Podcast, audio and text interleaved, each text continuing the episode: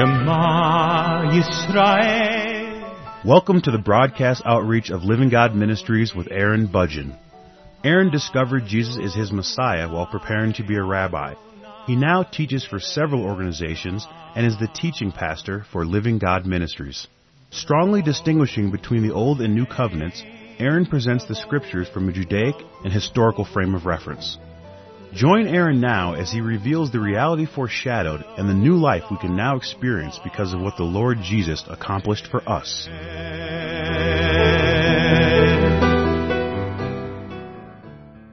A few years after I became a believer in the Lord Jesus, after I discovered that Jesus is the Messiah, I decided to go to church. I entered into the Christian world and I looked for ways that perhaps I might be able to participate and maybe make some contributions to be a part of the Christian community, the body of Christ that was associated in this way.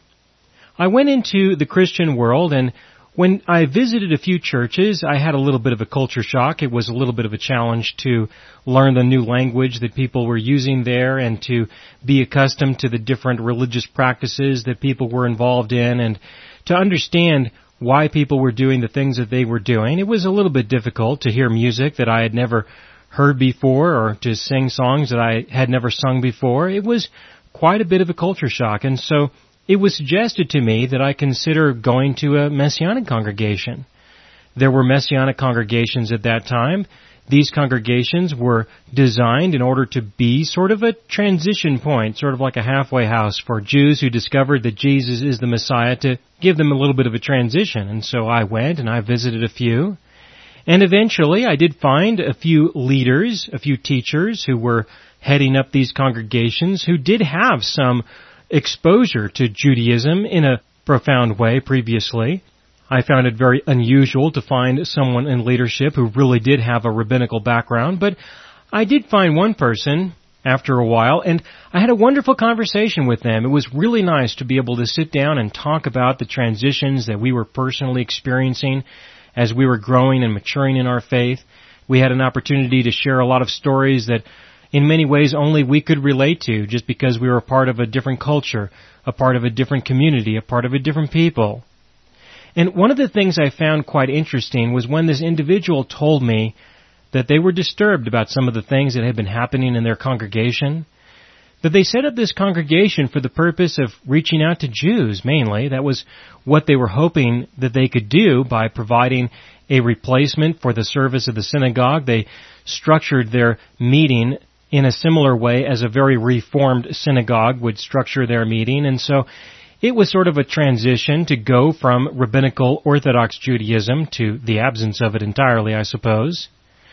But they explained to me that even though they really wanted to set this up in order to attract Jews, for the most part they attracted Gentiles. They attracted people who were not Jewish at all. And they came because of the different style of worship, Sometimes they were there because the teaching was a little different, but for the most part, the goal that the leader had was not being achieved because he did not see very many Jews come through his congregation. And when they did, they normally wouldn't stay for very long. He would never hear from them again. But those who were coming who were not part of Judaism, those who were recognized as Gentiles, he told me that he saw a strange phenomenon take place quite often. He explained it this way. He said, you know, I have these people, they come to me and I tell them about Jesus, Yeshua, as the Messiah, and they believe in Him, they get saved, and then I disciple them, and then I marry them, I might find a spouse for them, and then they might be involved in the leadership in some way, they might be making contributions in the church that help others become a part of the congregation. They might facilitate a number of activities in order to build the community as a group of people who are actively involved in each other's lives. And then shortly after that, they convert to Judaism.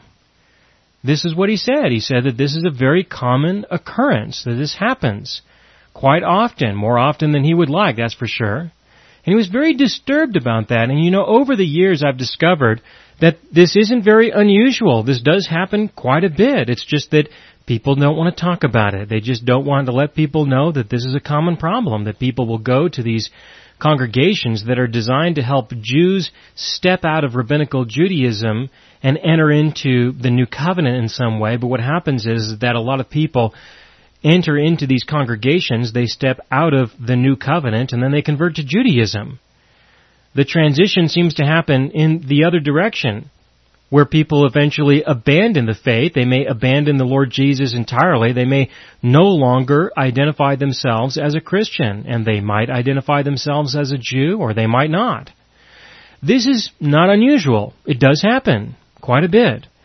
And so he was explaining this to me, and I couldn't help but think, you know, after listening to you talk, and after listening to the sermons that you've been giving, and listening to you express your faith and the things that you have been learning and the things that you have been growing in in terms of your understanding of the scriptures. I'm kind of surprised that it doesn't happen more often than what you suggest. I would think that you probably would find more people who would be inspired to do this because for the most part that's what you teach. You teach rabbinical Judaism in many ways. You teach people to go under the law, not necessarily for salvation, but instead now you teach it in order to provide people with an opportunity to be blessed by God. You know, if they obey His commandments, then He'll bless them in return. And if they don't, well, then He might withhold these blessings in their life. And, and I believe that these people are probably just being a little bit more honest than you are. Now, I did not tell that to this individual because it would not have been a constructive thing to say at that time, but in my heart, that's what I was wondering. I was thinking that maybe this is the case. And I should probably spend some time looking into this a little bit more to see if what I suspect is actually true. And over time, in many cases, not all cases, but in many cases, I discovered that for the most part, people were converting to Judaism because they were more sincere than the leadership were about what the leadership was actually teaching. The leadership often says these things subtly, but the congregation instead, the members that is, they took it more seriously. They really did. And the end result of that was definitely to lead an individual to convert to Judaism. And so this is the point. The point is that the law makes a division between people. It really does because the law demands obedience. It was given by God for that purpose. He gave the law to say, here it is. You obey it. You do it. Now, of course, he gave the law initially to the children of Israel, and before that, the children of Israel were part of the Egyptian empire. They were slaves in Egypt. And when they left Egypt, the Lord gave them a law. He gave them a law to live by. And this law defined everything about their life. It defined their political structure, their economic structure. It defined their relational structure in terms of how they would relate to one another. The law was given for the purpose of creating a new nation. And so you had the nation of Israel, and then you had everybody else. And there was a word that was applied to everyone else, the goyim. Goyim is a Hebrew word that means other nations, nations that are not us. You had the nation of Israel, and then you had the goyim, which is translated as Gentiles. So you have the law that defines who is an Israelite, defines who is a Jew, and without the law, there would be no Israel. Not in this sense. There would be no Jew, and there would be no Gentile, because the other nations didn't look at each other and say, look at us, we're a bunch of Gentiles. They did not look at each other or address each other or speak of each other from Israel's point of view. They didn't see each other in that way. They saw themselves as who they were in terms of their nationalistic identity, not in terms of being someone other than the nation of Israel. This is very important to see because if you have the law, if you have the law, then you by default have a Jew and you have a Gentile. But if you do not have the law, then you do not have this distinction. For the Gentiles, they may look at the Jews in a unique way, but they are not going to refer to themselves amongst each other as if they are a single classification of people Whereas from Israel's point of view, they would have looked at all of the other nations as a single classification. Now, the reason why I'm explaining this is because in Galatians chapter 3, beginning in verse 26, in Galatians chapter 3 verse 26, there are certain classifications that are described. In verse 26 it says, For you are all sons of God through faith in Christ Jesus. For as many of you as were baptized into Christ have put on Christ. He creates a classification of someone who is a child of God, a son of God, and someone who is not. Now, what defines a person as a child of God? Is it the law that defines a child of God? No, absolutely not. There is no place in the law where it says, if you obey these commandments, you will be a child of God. It does say that you will be His people, but that's not the same thing. I'm talking about an individual who is a child of God who has inheritance rights through the kingdom of heaven. In the law, you could be a people of God who has inheritance rights in the land of Israel. But to be a son of God in the way that Paul is describing to have inheritance rights in heaven, that's something different and that was never defined in the law. It was never defined there. Instead, you have an Israelite who has a physical inheritance. This is a very important distinction to understand. That in order to become a child of God, it has to be outside of the law. Now, our God established a new covenant. The law was described as the old covenant, and He established a new covenant, and through that covenant, you could become a child of God. But that is separate. That is distinct from the old covenant. Again, in verse 27, for as many of you as were baptized into Christ have put on Christ, baptism was established originally by the Pharisees for the purpose of converting a Gentile to Judaism. But to be baptized into Christ, to be baptized into the Messiah means that you have gone through a conversion from who you once were to who you will be now which will be totally different from who you once were. Now, if you were a Jew and you were converted to believe in Christ as your Messiah, to become a child of God, then that means if you were once a Jew, you are no longer a Jew. The same thing if you were not a Jew. You were a Gentile. If you were a Gentile and you believe that Christ is the Messiah, and you are baptized into Him, and this baptism, I believe, refers to the spiritual baptism of the restoration of the Holy Spirit. The series that I produced on the subject of baptism addresses this in detail. I would definitely like to encourage you to listen to that series if you haven't heard it. It's a very important subject, but in this case, I need to proceed in order to explain the purpose of this verse, which is to show you that you have been converted. You have been converted if you believe that Jesus is the Christ, if you believe that He is the Messiah, then you are no longer who you once were. This is the theme that he presents here at the end of Galatians chapter 3. Continuing in verse 28, there is neither Jew nor Greek. There is neither slave nor free. Now let me stop there for just a second. There is neither Jew nor Greek.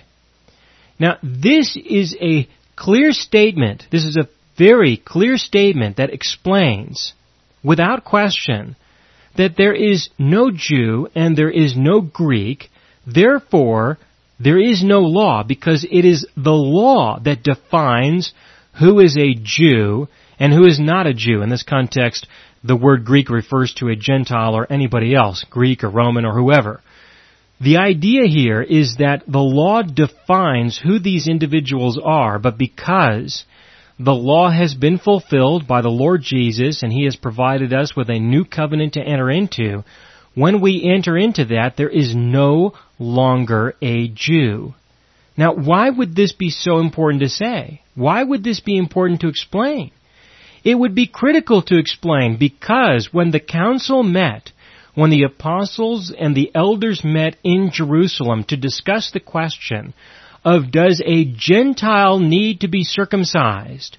Does a Gentile need to live according to the law of Moses? What did they assemble for? They assembled to distinguish between the Jew and the Gentile. When Paul says there is no longer a Jew or a Gentile, when he says that, then he is saying directly that these questions that are being raised, these arguments that are being made, these topics of discussion that are coming out of the law have no place in our life anymore. In the church at Jerusalem, it was of course very important to them because they had not yet fully embraced the implications of the new covenant to the extent where they could say with conviction there is no longer a Jew or a Gentile. If they could, if they believed that, then what were they doing talking about the differences between the Jews and the Gentiles? What we are going to tell the Jews to do and what we are going to tell the Gentiles to do or not do. Why would they be having those discussions if they knew there was no longer any Jew or Gentile? The only way that there can be no Jew and no Gentile is if these people no longer live according to the law, either the presence of it or the absence of it. You see, I'm not telling you this in order to encourage you to totally dump the law. We need the law. The law has its place, it has its purpose. It's just that we need to use it for the purpose that it was given for. Unfortunately, there are people who still want to use it for a purpose that it was not given for. That's the obstacle that we have to get through.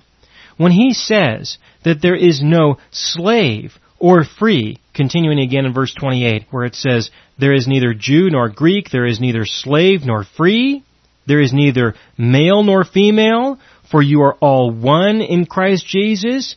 What is he talking about? He's talking about these definitions that we establish that take us away from the reality that we are now a child of God.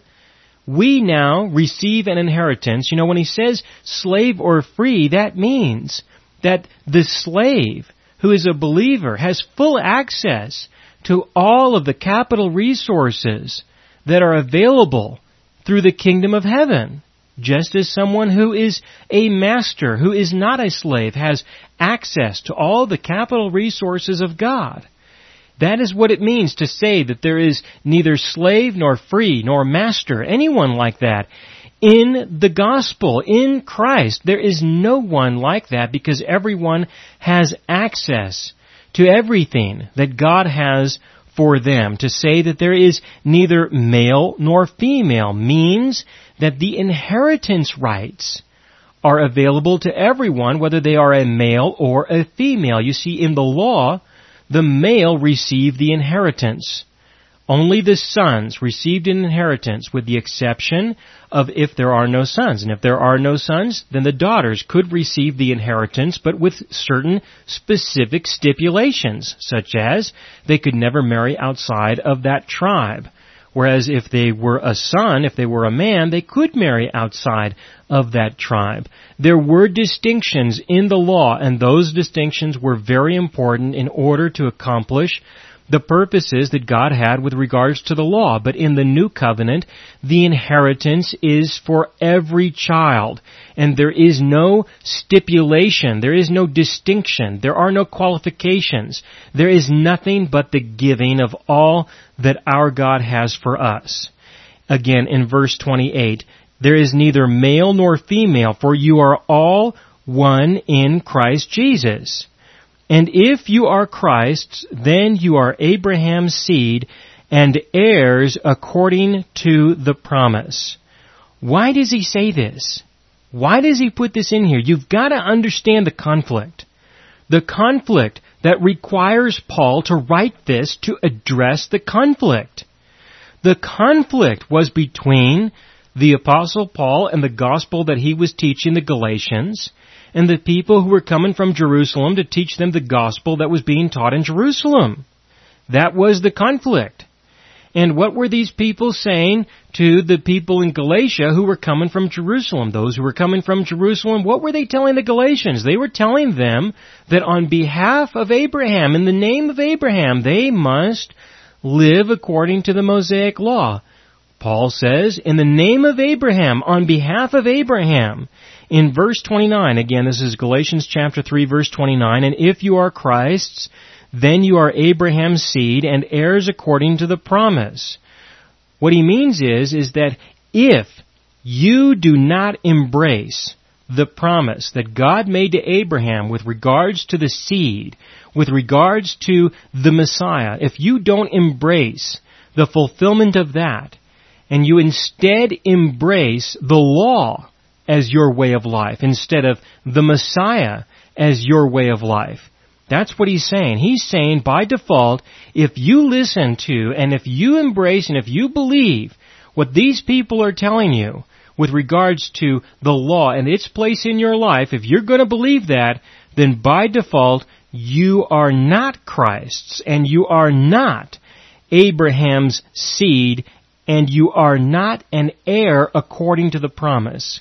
Why? Because the law defines an heir according to works.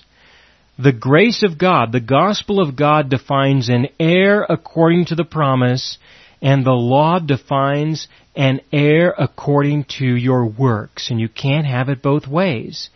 You have to decide what kind of an heir do you want to be? What kind of an inheritance do you want?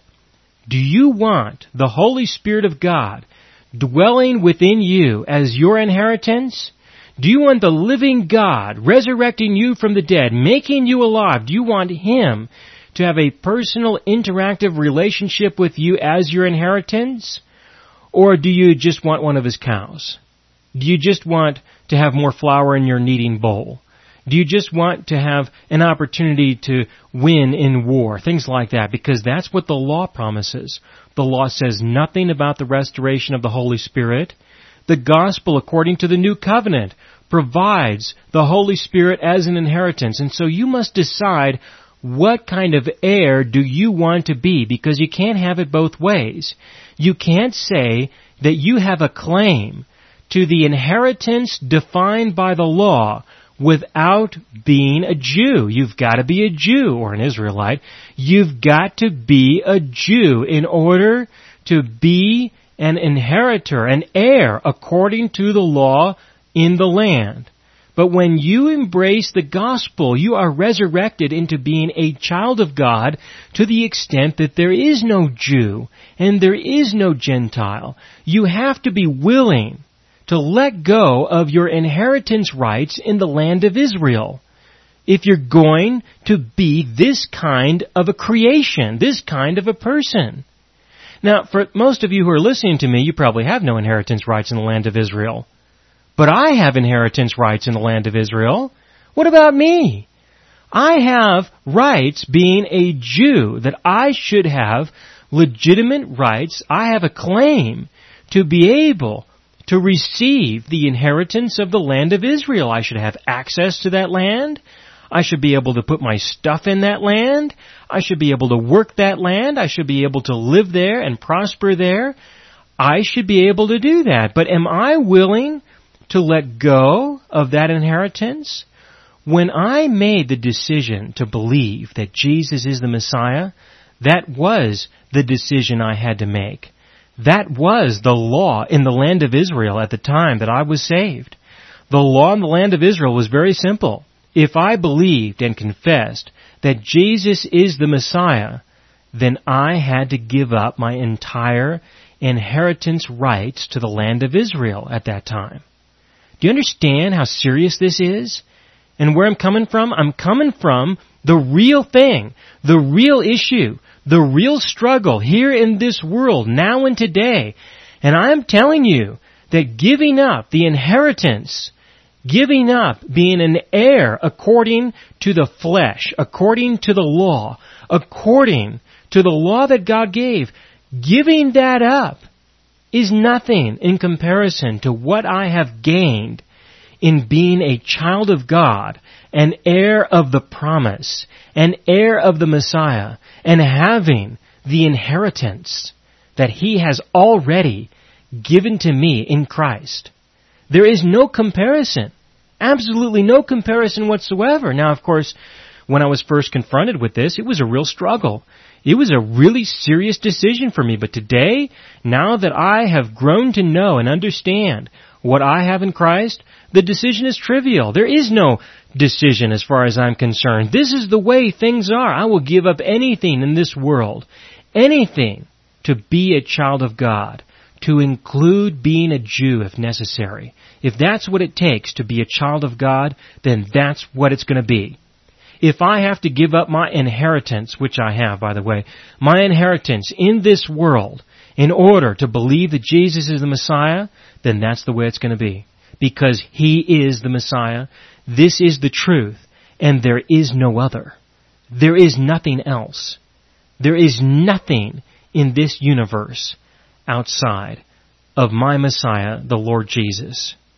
So I believe that this is the severity of what Paul is talking about. This is the severity.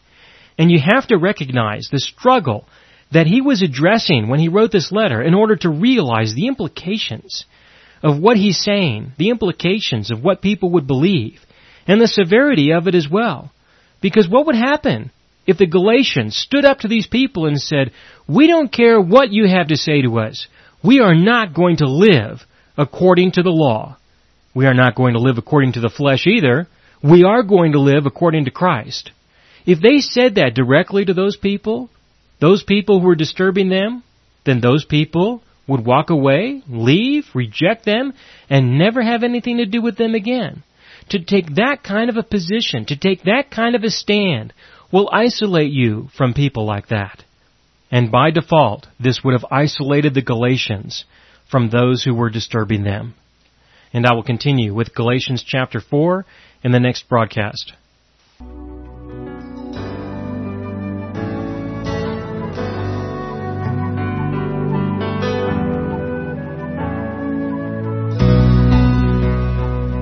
You have been listening to the broadcast outreach of Living God Ministries. You can hear all of our programs for free through our radio archive at livinggodministries.net. That is, livinggodministries.net. Do help us develop new radio programs and continue broadcasting on this and other radio stations.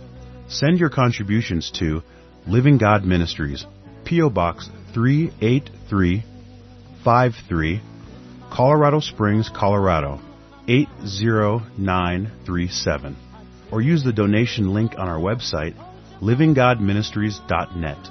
That is livinggodministries.net.